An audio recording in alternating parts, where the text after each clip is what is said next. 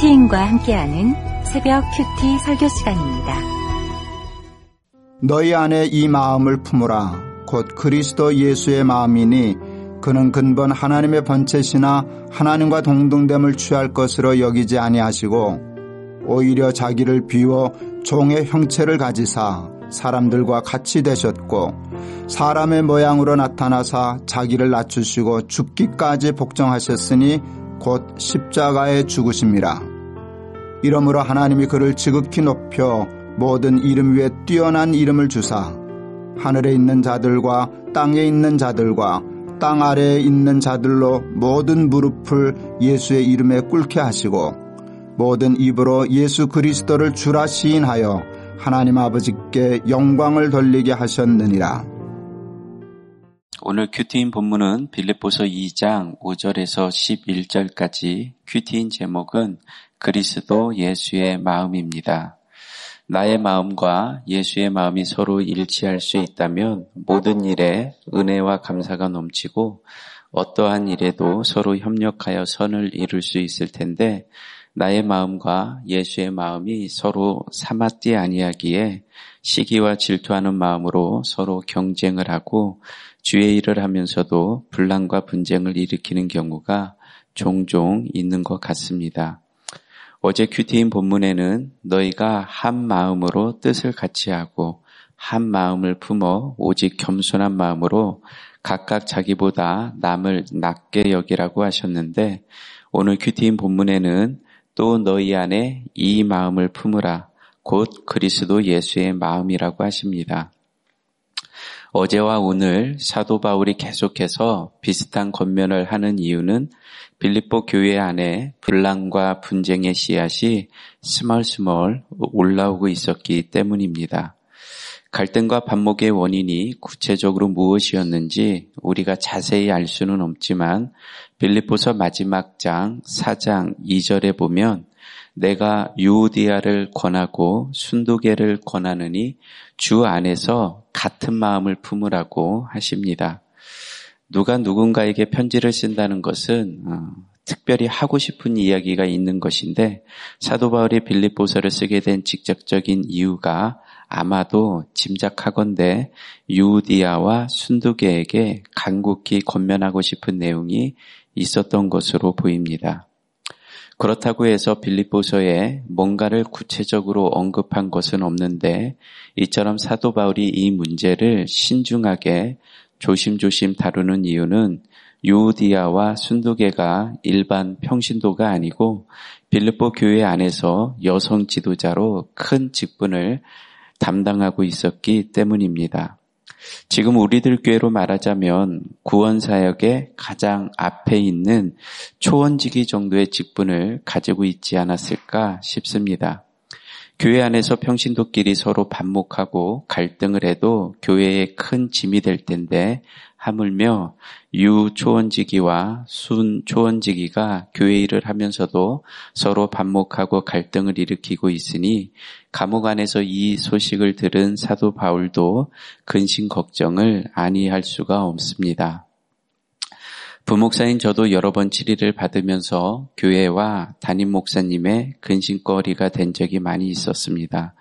특별히 두 번째 치리를 어, 받을 때에는 다음 세대 컨퍼런스를 준비하는 가운데 내 생각이 맞고 동료 사역자들의 의견이 억지를 부리는 것 같아 담임 목사님 앞에서 동료 사역자들에게 혈기를 부리고 노트북을 내려치다가 치리를 받게 되었는데 그 당시에는 내 생각이 앞서다 보니 나의 행동에 대해서 객관적으로 바라보지 못했을 뿐만 아니라 모든 일을 구원의 관점으로 생각하기보다는 내가 맡은 일을 다른 사람보다 더 잘 해야 된다고 생각하니 경쟁과 시기하는 마음으로 주의 일을 할 때가 많았던 것 같습니다. 항상 내가 옳고 내 열심으로 사역을 했기에 그 이후에도 여러 번의 치리를 받아야 했고 개아시가 문둥병에 걸린 것처럼 하나님께서 한쪽 눈을 쳐 주시니 망아지처럼 사역을 하던 저도 그제서야 물리적으로 조금씩 제어가 되었던 것 같고 요즘에는 말씀을 들을 때마다 다 나에게 해당하는 말씀인 것 같아서 민망하기도 하고 부끄러울 때가 많습니다. 그럼에도 불구하고 지난 주일 말씀에 엘리사 옆에 있던 사환이 나병에 걸렸던 바로 그 개아시일 수도 있다고 하시며 엘리사도 답이 없는 문제와 같은 개아시를 치리했지만 쫓아내지는 않은 것 같다고 하시며 개아시가 치리를 잘 받고 복귀해서 사환의 역할을 감당한 것처럼 우리들께 모든 양육도 헛된 것이 되지 않기를 소망한다고 하셨는데 그동안 저도 지팡이를 함부로 휘두르며 개아시와 같은 목사로 살아왔는데 이제는 이름 없는 사안처럼 겸손한 마음으로 살아가기를 소원합니다. 사도 바울이 빌립보 교회 성도들과 특별히 유디아와 순두계에게 그리고 여러 면에서 실수와 혈기가 많았던 저에게 너희 안에 이 마음을 품으라 곧 그리스도 예수의 마음이라고 하셨는데 구체적으로 그리스도의 마음은 어떤 마음인지 함께 살펴보기를 원합니다. 예수의 마음을 품으려면 첫째, 자기를 비워 종의 형체를 취해야 합니다. 6절에서 7절 말씀을 봅니다. 그는 근본 하나님의 본체시나 하나님과 동등됨을 취할 것으로 여기지 아니하시고 오히려 자기를 비워 종의 형체를 가지사 사람들과 같이 되셨고 6절과 7절 말씀은 유명한 성경 구절입니다. 특별히 성육신 이전에 예수 그리스도를 언급하고 있습니다.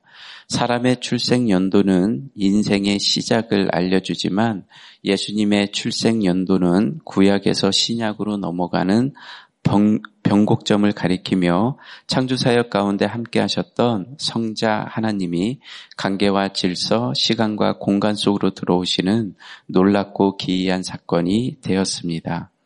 6절 말씀에 보니 예수 그리스도는 근본 하나님의 본체시며 성부 하나님과 동등한 분이시지만 성부 하나님과 동등됨을 취할 것으로 여기지 아니하시고 오히려 자기를 비워 종의 형체를 가지사 사람들과 같이 되었다고 하십니다. 6절에 하나님의 본체, 그리고 7절에 종의 형체. 우리가 신앙생활을 하면서 잘 사용하지 않는 단어가 사용되었는데 헬라어 원문으로 보면 본체와 형체는 같은 단어입니다. 즉 같은 단어인데 한글 개혁 성경으로 번역이 되면서 어떻게 번역을 해야 할지 신학자들이 고민을 많이 하다가 같은 단어이지만 하나님의 본체와 종의 형체로 번역을 한 듯합니다. 헬라어 원문으로 보면 모르페라는 단어인데 그 뜻은 모양이 아닌 본질을 담아내는 틀을 의미합니다. 날씨가 쌀쌀해지면서 동네마다 붕어빵을 파는 곳이 많아졌는데 붕어빵은 본질을 담아내는 것이 아니라 모양을 찍어내는 틀입니다. 즉, 붕어빵이 진짜 붕어가 되는 것은 아니죠. 하지만 모르페는 모양이 아닌 본질을 담아내는 틀을 의미합니다. 즉, 예수 그리스도는 모든 면에서 성부 하나님과 동등하시지만 종의 형체를 취하심으로 모든 면에서 사람들과 같이 되셨다는 의미입니다. 하지만 우리는 내가 속한 환경 속에서 조금만 낮아지는 것도 잘 참지를 못합니다. 내가 가지고 있는 것을 어떻게 해서든지 움켜쥐려고만 합니다. 진급이 누락되는 것도 참지 못하고 직급이 감등되는 것을 죽을 것처럼 생각하고 누군가 나를 인정해 주지 않거나 조금만 무시하는 것 같으면 가인처럼 금세 얼굴색이 변하고 겉으로는 태평한 척을 하려고 하지만 속으로는 오만 가지 생각을 할 때가 많습니다. 이처럼 관계와 질서에 순종이 되지 않고 하나님 앞에서도 쉽게 안색이 변하는 우리들을 위하여 예수 그리스도는 오히려 자기를 비어 왕의 형체가 아닌 종의 형체를 취하셨다고 하십니다. 예수님이 자기를 비우셨다는 것은 자기의 신성을 버리거나 포기하셨다는 의미가 아닙니다. 다만 종의 형체를 가지사 자기의 신성을 일시적으로 감추시고 자기를 위하여 자기의 권능과 능력을 사사롭게 사용하지 않기로 작정하셨다는 의미입니다. 예를 들면 예수님은 제자들과 함께 복음을 전하시면서 자주 허기에 줄이실 때가 있으셨는데 예수님은 사사롭게 자기를 위하여 사단이 광야에서 충동질을 했던 것처럼 돌들에게 명하여 떡이 되게 하신 자는 적은 단 한 번도 없으시지만 큰 무리를 보시고 불쌍히 여기사 그들의 병을 친히 고쳐주시며 날이 저물매 오병이어의 계적을 베풀어 백성들의 허기를 채워주신 적은 종종 있습니다. 즉, 나에게 있는 권세를 사사롭게 사용하지 않는 것, 왕의 형체가 아닌 종의 형체를 취하심으로 연약한 지제들을 살피시고 그들과 함께하며 구원의 길로 인도하는 것이 십자가의 길이고 하나님이 원하시는 복된 인생입니다. 하지만 말이 쉽지 우리는 자원하는 마음으로 자기를 비워 종의 형체를 취하려고 하지 않기에 하나님은 때때로 강권적인 방법으로 역사하셔서 우리를 틀 속에 집어넣고 우리를 호되게 훈련시켜 주시는 경우가 종종 있습니다. 저도 네 번의 지리가 없었다면 하나님이 내 눈을 쳐 주시지 않았다면 독불 장군처럼 얼마나 많은 사람들이 저에게 상처를 받았을까 생각해 보면 마음이 아찔하기도 합니다. 엘리사의 제자 게하시도 나병이라는 틀 속에 집어넣어 강권적으로 약속, 양육해 주시니 무명의 사안이 되어 공동체에 붙어감에 나중에는 은혜를 깨달지 않았을까 싶습니다. 적용 질문을 드립니다. 하늘만큼 높아지려고 하는 나의 교만한 모습은 무엇입니까? 자기를 비워 종의 형체를 취하십니까? 자기를 높여 왕의 형체를 취하십니까?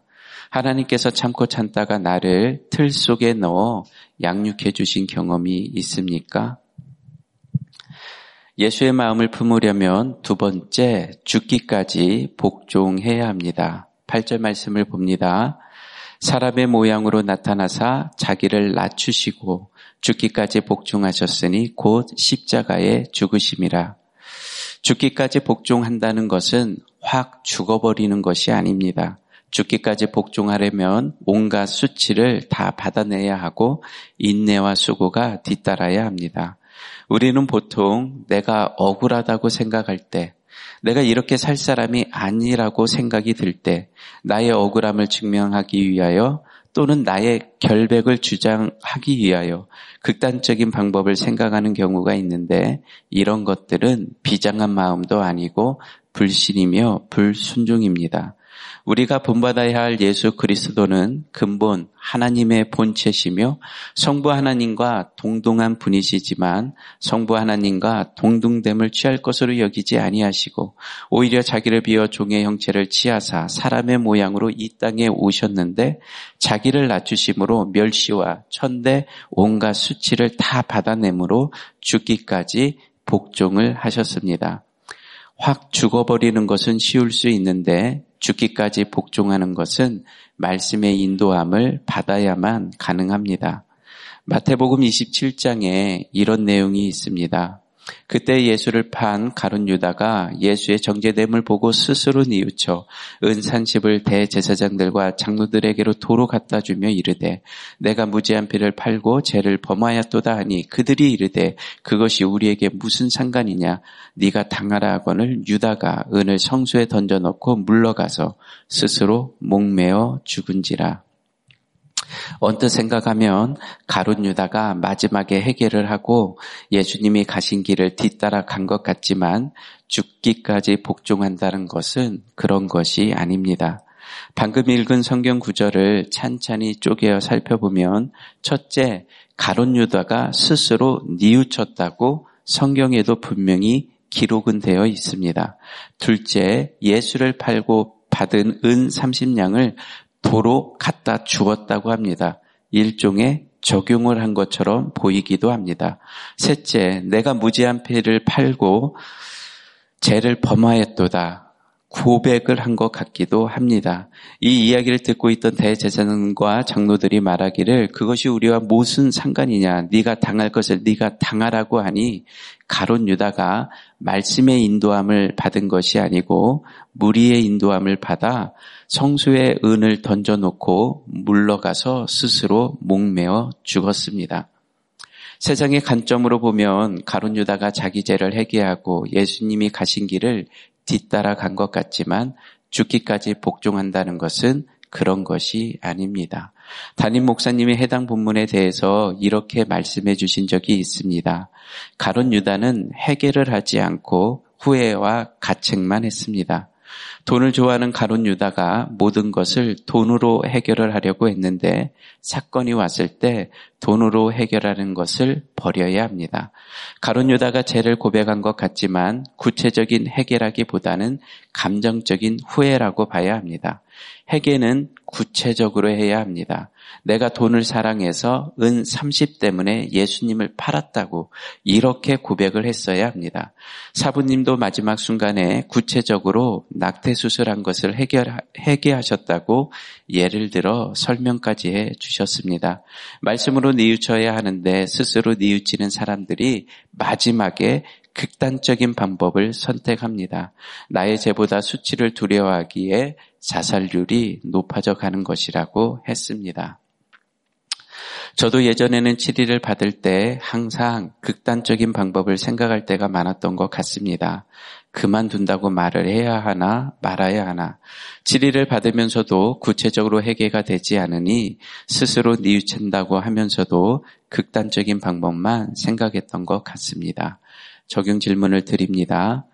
죽기까지 복종해야 할 것은 무엇입니까? 이 꼴 저 꼴 보기 싫어서 이혼으로, 사표로, 휴학으로 끝내려고 한 적은 없습니까? 수치와 조롱을 잘 받아내는 것이 내가 져야 할 십자가의 기림을 인정이 되십니까? 예수의 마음을 품으려면 마지막 세 번째 하나님 아버지께 영광을 돌려야 합니다. 9절에서 11절 말씀을 봅니다. 이러므로 하나님이 그를 지극히 높여 모든 이름 위에 뛰어난 이름을 주사 하늘에 있는 자들과 땅 에 있는 자들과 땅 아래에 있는 자들로 모든 무릎을 예수의 이름에 꿇게 하시고 모든 입으로 예수 그리스도를 주라 시인하여 하나님 아버지께 영광을 돌리게 하셨느니라. 어, 극적인 변화가 일어났습니다. 예수님이 온갖 수치와 조롱을 다 받으시고 죽기까지 복종하심으로 십자가에 달려 죽으셨는데 성부 하나님이 그를 지극히 높여 잠자는 자들의 첫 열매가 되게 하시고 하늘과 땅의 모든 권세를 그에게 허락하시며 모든 무릎을 예수의 이름 앞에 꿇게 하셨습니다. 만약 여러분이 수치와 조롱을 받다가 극적으로 회복이 되었다면 평소에 여러분을 무시하고 조롱하던 사람들이 여러분 앞에 나와서 머리를 조아린다면 여러분들은 어떤 식으로 반응을 보일 것 같습니까? 어떤 사람은 그동안의 서러움을 푸는 사람도 있을 것 같고 은근히 뒤바뀐 상황을 즐기는 사람들도 있을 것 같고 받은 대로 갚아주는 사람들도 있을 것 같고 너그럽게 용서를 하면서 크게 내색을 하지는 않지만 속으로 비웃거나 조롱하는 사람들도 있을 것 같습니다. 그런데 오늘 큐티 본문 마지막 절 마지막 문단에 보면 모든 무릎이 예수의 이름 앞에 꿇었다는 것으로 끝이 나지 않고 모든 입으로 예수 그리스도를 주라 시인하여 하나님 아버지께 영광을 돌리게 하였다고 합니다. 즉 내가 죽기까지 복종하는 것은 원수를 갖기 위함도 아니고 나의 억울함을 풀기 위함도 아니고 하나님 아버지께 영광을 돌리기 위함입니다. 우리는 주의 일을 하면서도 분란을 조장하고 갈등을 일으킬 때가 많은데 결국은 하나님 아버지께 영광을 돌리는 것이 아니라 내가 그 영광을 중간에 취하려고 하기 때문입니다. 빌립보서에는 자세한 내용이 나와 있지는 않지만 요디아와 순두계도 주의 일을 하면서 시기와 질투, 경쟁 의식을 가지고 하나님께 영광을 돌리는 것이 아니라 내가 그 영광을 사람들로부터 취하려고 하다 보니 크고 작은 문제들이 생기지 않았을까 싶습니다. 마지막 적용 질문을 드립니다. 주의 일을 하면서도 한 마음이 되지 않을 때가 언제입니까?